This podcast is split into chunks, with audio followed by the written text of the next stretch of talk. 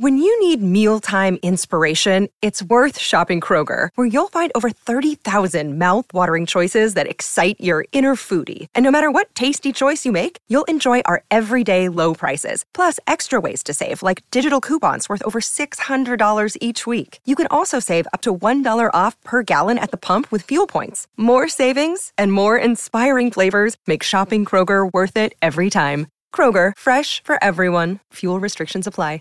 Hey guys, I'd like to introduce you to a new podcast that I know you're going to love. Do you like travel? Do you like picturesque locations and getting away from it all? Well, this new podcast has all that and murder. It's called Slaycation, and it's a darkly humorous look at murders and mysterious deaths that took place on vacation. Hosted by a true crime fanatic, her comedy writer husband, and his TV producing partner, Slaycation brings a unique perspective to chilling, thrilling, and WTF stories of vacations gone horribly wrong. From the twisted tale of Harold and Toni Henthorn, whose romantic anniversary in the Rocky Mountains ended with one of them falling off a cliff, to Angelica and Vincent, two recently engaged lovebirds whose Hudson Valley kayaking adventure ended underwater. Each episode of Slaycation will have you asking, accident or murder. But it's not just the stories that'll intrigue you, it's the discussion between a longtime married couple and business partners who happen to be Emmy nominated TV producers.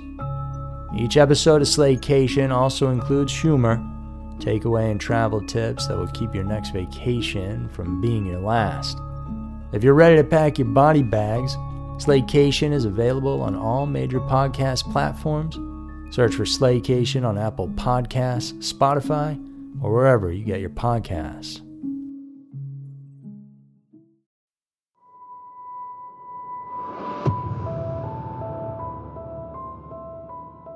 Welcome to Every Town. Thank you guys so much for tuning into our podcast. If you guys enjoy listening to Every Town, then I wanted to let you know that there are always a video component to each episode over on our YouTube channel called Scary Mysteries. They're really well put together and put faces to the names, so you can always head over to our Scary Mysteries YouTube channel if you want to view them.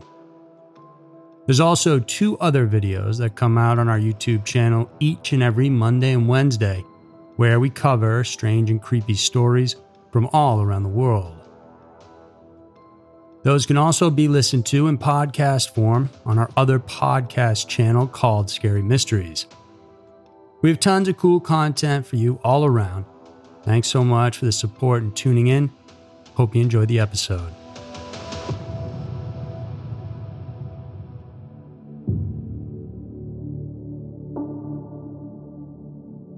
Every town has a dark side.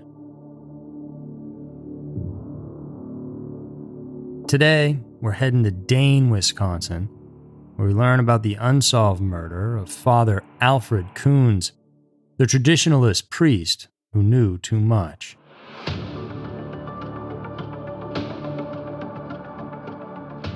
February 22nd, 1998 was the Sunday before Ash Wednesday. Father Alfred Kunz, the pastor at St. Michael's Church in the rural village of Dane, Wisconsin, focused his reflections that Sunday on the brevity of life on earth in relation to the imposition of ashes on the first day of Lent. In the parish bulletin, the father wrote, How unstable and how short is our earth's existence, and emphasized that, no matter who it is, whether of high state or low, his stay in the world is short. Time vanishes, life is a puff of smoke, we are gone eternity remains. Well, two weeks later, the Reverend priest lost his life. Father Kunz was murdered under suspicious circumstances that still remain mystifying, and hopefully it won't take an eternity to finally resolve it. I'm Andrew Fitzgerald, and welcome to another episode of Everytown.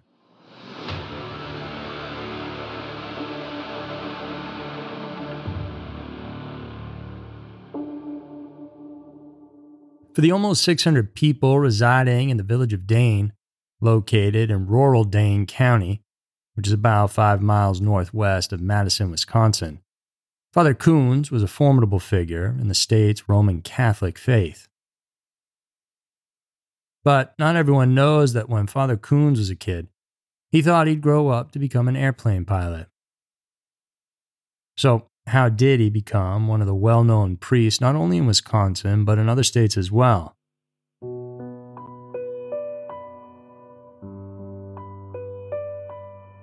Before he was a father, he was Alfred Kunz Jr. In 1914, the older Alfred came to the United States from Switzerland, but when World War I broke out, he was unable to return to his native country.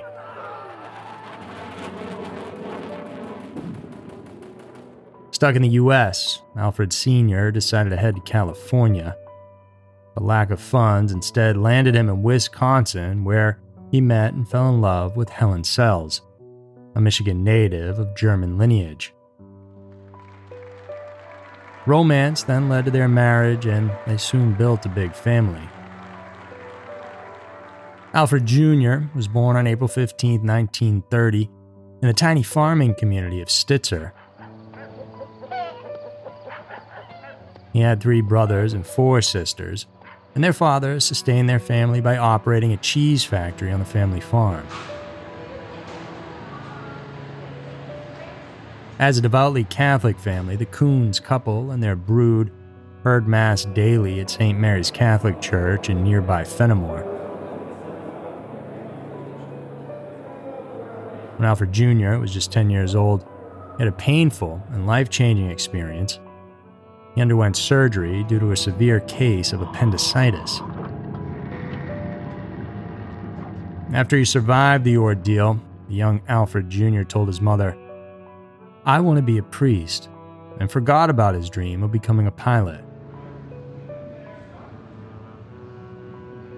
At age 14 in 1944, he attended the seminary at Pontifical College, Josephinum, in Worthington, Ohio, for a 12 year course studying ecclesiastical law.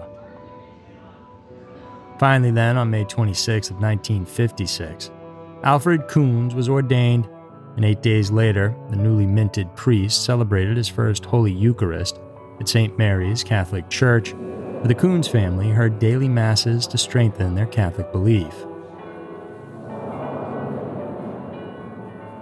Over the next decade, Father Kunz served as an associate pastor in Waunakee, Cassville, and Monroe in Wisconsin before he was named pastor of St. Michael's Church in the Diocese of Madison, Wisconsin in June of 67. That's where the father served 31 long years propagating the Catholic faith, touching many lives, and making bold decisions that sometimes sparked controversies.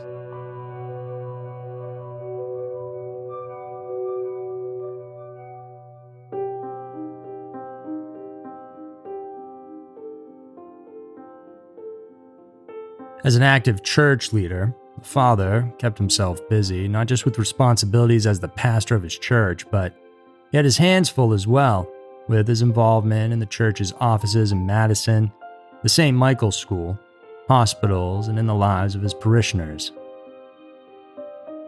In 1974, he experienced devastation when fire gutted the beloved church he was serving.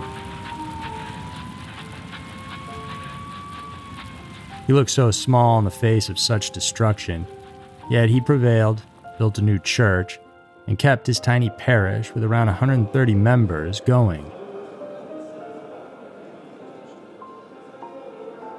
Father Kunz held successful fish fry fundraising dinners to support his parish and the adjacent St. Michael's School, now known as Blessed Trinity Catholic School. People admired the committed priest for living simply and staying true to his vow of poverty as a Catholic priest. He didn't accept a salary. He drove an outdated car and owned very little. It was his sister who sent him boxes with pairs of socks when his became worn, and he almost ran the parish single handedly. The only downside running a one man show was Father Kunz didn't keep a record of parish memberships, had no daily planner, and rarely kept notes of his counseling sessions. Yet, he sustained a personal connection with his parishioners, gaining their confidence, admiration, and respect. He left the church open 24 hours a day, seven days a week, so that people could drop by and pray anytime. And he made himself available, even at night. Every single day, Father Kunz woke up at 5:30 a.m., spending a holy hour for himself and then celebrating a holy mass. He once said, I could not function as a priest unless I offered daily Mass and prayed in solitude for an hour without distraction. Prayer is an essential part of my life. He's often pictured by the press as strict and unbending, but Father Kunz had a wonderful sense of humor, as witnessed by his friends, St. Michael's school teachers, and parishioners alike. He once shared a dream he had wherein he was playing outfield for the Pope's baseball team. When a long fly ball was hit his way, the father jumped to make the catch, but he woke up and found himself landing in a bathtub. In another instance, the teachers joked that St. Michael's Church would hold a polka mass, which is like a regular mass, except that the liturgy and hymns are sung to familiar polka tunes and waltzes. In response, the priest slapped his leg and howled and laughed so hard at his antics until he cried. Moreover, there are many anecdotes that revealed Father Kunz's warm, endearing, and generous side. He would take the church's altar boys on a Christmas tree harvesting trip every single December he would fix old cars and give them to the cash strapped teachers. He shared breakfast consisting of one egg over easy with dry wheat toast with the other teachers at the O'Malley Farm Cafe in nearby Waunakee. He also spent hundreds of hours mowing the cemetery grass, and he spent countless late nights counseling grieving parishioners. There were stories, too, of Father Kunz' steadfast devotion in fulfilling his mission as a Catholic priest. One was about a woman named Eden who, at age 12, met Father Kunz as her dad went deer hunting with the priest. But even though she left the Catholic Church for 20 years, Father Kunz always kept in touch with her. Then, in the mid 1980s, Eden visited him at St. Michael's famous fish fry fundraising dinner, and they talked for hours until she told Father Kunz that she didn't know what to do with her life, to which the priest replied, You need to come back to the church. Eden did, and Father Kunz became her guiding beacon of faith. Since then, she said one special prayer at every Mass I would pray that I would die before he would, because I couldn't imagine my life without him. Julie Howard, a young teacher at St. Michael's School, first knew of Father Kunz in 1991 when she and two college friends attended a mass he officiated. They were deeply affected by his homily that Julie's first thought was that the priest would die a martyr. Working with the father, made Julie admire him more because of his care for others and his fidelity to the Catholic faith. Then in 1996, there's the story of Raphael, one of the nine aborted infants smuggled from the pathology laboratory of a Milwaukee hospital. Father Kunz was determined to provide a solemn mass for Raphael one Saturday in 1996 outside of St. Michael's Catholic Church.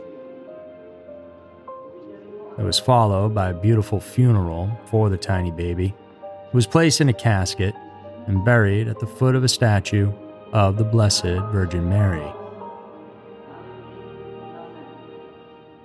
Aside from these heartwarming stories about Father Kunz, He also became more prominent, notoriously for some, for being a traditionalist priest, an expert in canon law, a radio personality, and an advocate against controversial issues that hounded the Catholic Church's hierarchy, including homosexuality and sexual abuse among Catholic clergymen.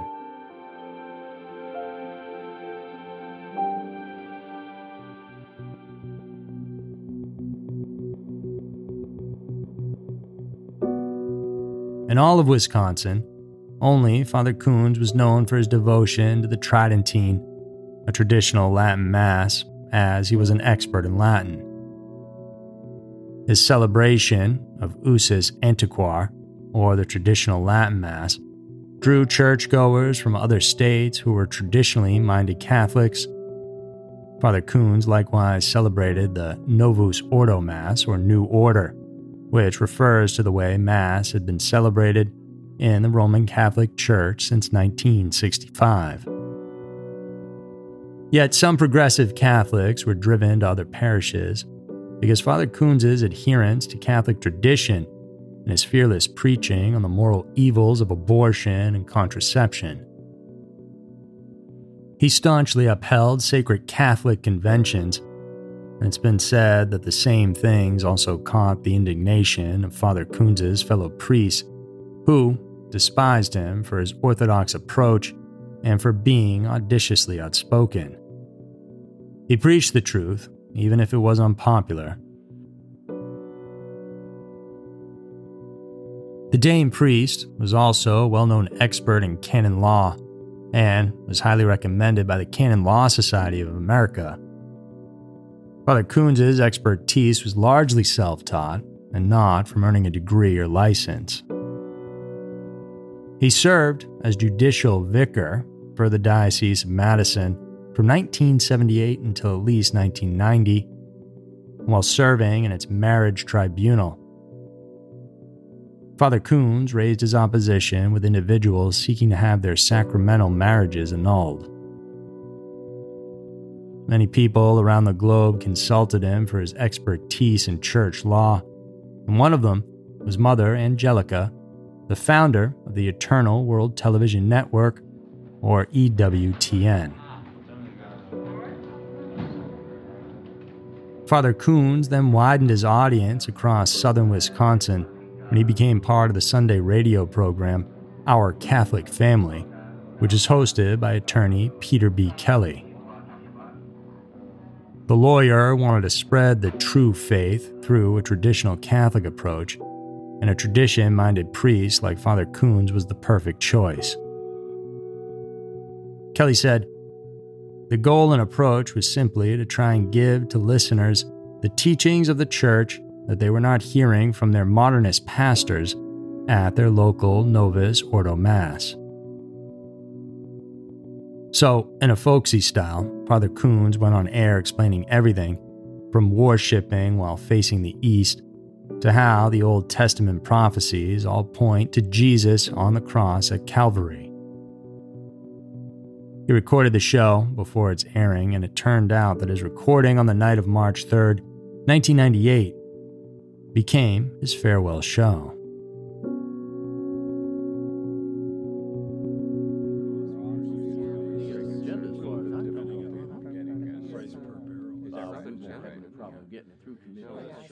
Father Kunz had unexpectedly asked his friend, Father Charles C. Fiore of Lodi, Wisconsin, to sit behind the guest microphone during the recording on March 3rd at WEKZ Studios in Monroe. At 10 p.m., Father Fiore dropped Father Kunz off at St. Michael's Church Rectory. The Dane priest then fixed himself at dinner and spoke on the phone with another priest at 10:23 p.m. Then he retired to a sparse one-room office that doubled as living quarters in the adjacent school.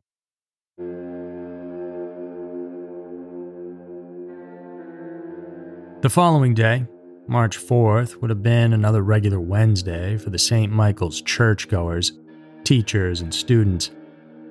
Except on this day, 67 year old Father Kunz' body was discovered. and it wasn't as if he passed peacefully in his sleep. At 7 a.m. that day, he was found face down in a pool of blood in the school's hallway, lying at the foot of a St. Michael the Archangel statue. The barefoot priest, dressed in dark slacks and a white t shirt, was found by teacher Brian Jackson, who just arrived at school that day. According to the investigators, headed by Dane County Sheriff David Mahoney, Father Kunz was the victim of a homicide. His throat was cut with an edged weapon, severing his carotid artery, which caused massive blood loss, resulting in his untimely death. It's believed the priest engaged in a brief but ferocious struggle with his killer. Signs of forced entry were absent, so the police surmise that the killer gained access without leaving evidence behind, had a key, or was let in by Father Kunz himself. The priest was suddenly and unexpectedly attacked, but he put up a fight before getting knocked to his knees by a blow from a weapon which was never recovered. An autopsy photo showed the priest's right hand with major bruising along the index finger bruises on three of the four knuckles, and several small puncture type of wounds across the back of the hand. His murder, then, set off the largest criminal investigation in Dane County's history and implicated many people as different angles were explored.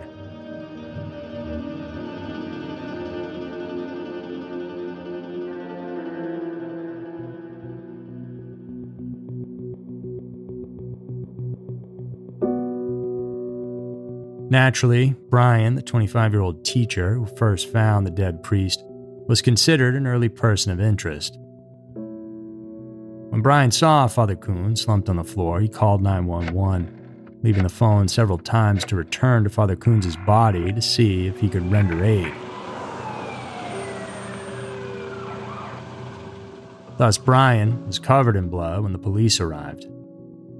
Sources said there had been a discord between the priest and the young teacher stemming from Brian's disregard of Father Kunz' policy prohibiting school staff from getting romantically involved with each other. Brian had been investigated but was eventually ruled out as a suspect because DNA testing proved otherwise. Also, he didn't have any injuries at all whereas it's been established that Father Kunz fought fiercely with his assailant. Some friends believe that Father Kunz' murder had something to do with his involvement in exorcism or investigations of sexual corruption in the priesthood. And I'd have to say these were truly controversial angles to explore. Former aide to Pope St. John 23rd and one time professor at the Vatican's Pontifical Biblical Institute. Father Martin believed the priest's murder bore the marks of satanic evil, referring to it as assassination of Christ's hero. The spokesman for the Diocese of Madison, Brent King, confirmed that diocese records mentioned Father Kunz in exorcisms but it didn't mean the priest served as the official exorcist.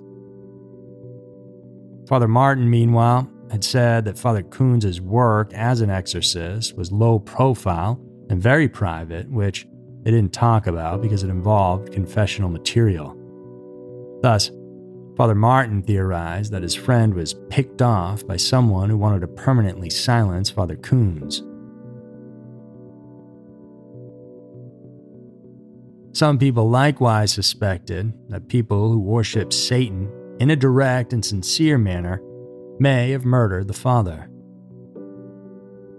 Another angle was Father Kunz' potentially dangerous work as an advisor to groups and individuals investigating homosexual corruption in the priesthood.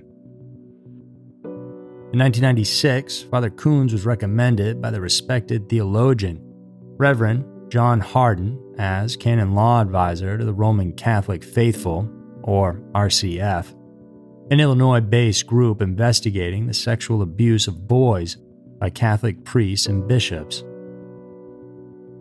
One of the most disgraceful cases they investigated was on Bishop Daniel Ryan of the Diocese of Springfield, Illinois. Bishop Ryan was accused of sexually assaulting a mentally disabled man, soliciting sex from a 15 year old boy, trolling area parks for teenage male prostitutes, and having sex with priests. With the help of Father Kunz and his friend, Father Fiore, RFC developed explosive reports to be presented to the Vatican, but they were ignored.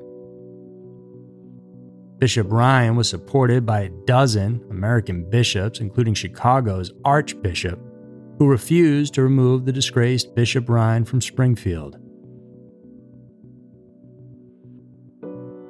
In October of 1999, Bishop Ryan abruptly retired, shortly before a lawsuit was filed accusing him of covering up the sexual abuse of a child by another Illinois priest. While investigating Bishop Ryan's case, Father Kunz and the RTC also became aware of the Boys Club, which was a network of active homosexual priests in Chicago that was suspected of involvement in pederasty, murder, and even Satanism. It was speculated that someone in the Catholic clergy hired a murderer to kill Father Kunz, thus preventing him from exposing abusers, and at the same time warning Father Fiore and the RFC.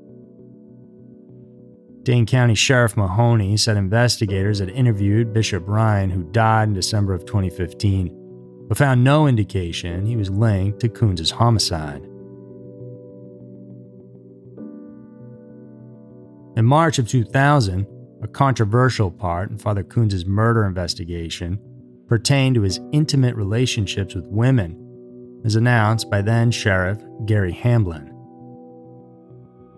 Investigators said they corroborated statements from women, at least one of whom was married, stating that they had intimate relationships with the priest. Moreover, investigators said infidelity, jealousy, anger, or betrayal could have been the motive for killing the priest, but police never identified the priest's alleged lovers. Expectedly, friends and supporters of Father Kunz got furious, and one priest, who stayed at the St. Michael Rectory in 1997 up until 98 while recuperating from surgery, denounced the allegation as absolute rubbish.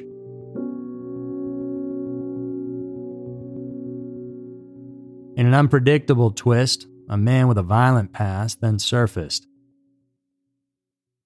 Joseph Kavanaugh, who was allegedly in Dane at the time of the priest's murder, claimed to his father that he roughed up Father Kunz when the latter refused to give him money. But in August of 2002, Kavanaugh hung himself in the La Crosse County Jail after getting arrested for allegedly kidnapping, sexually assaulting, and robbing his former girlfriend. It was only in 2019 that Kavanaugh became the second person ruled out as a suspect based on forensic testing after DNA tests in 2018 likewise cleared teacher Brian Jackson as Father Kunz' possible killer.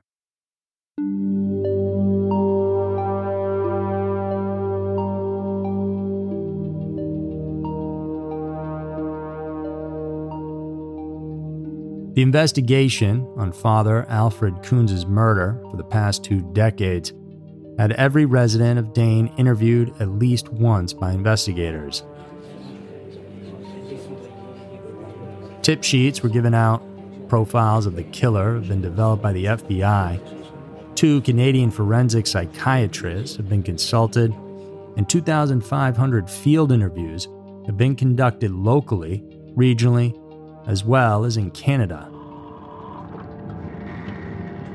Physical evidence collected at the crime scene has also been tested and retested for DNA, fingerprints, and trace materials. Yet, it's perplexing that the murder remains unsolved. Not long before he died, Father Kunz worried that the sexual scandals would destroy the priesthood. And he told a friend, You'll find no justice in the church today. Until his case is indisputably cracked, Father Kunz' statement can also aptly refer to his own still unresolved murder decades ago.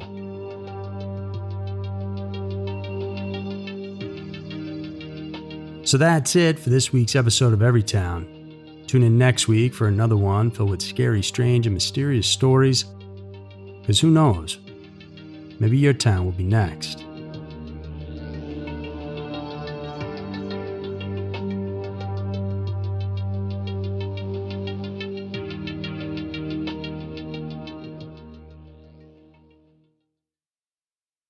America. We are endowed by our Creator with certain unalienable rights life, liberty, and the pursuit of happiness. At Grand Canyon University, we believe in equal opportunity, and the American dream starts with purpose.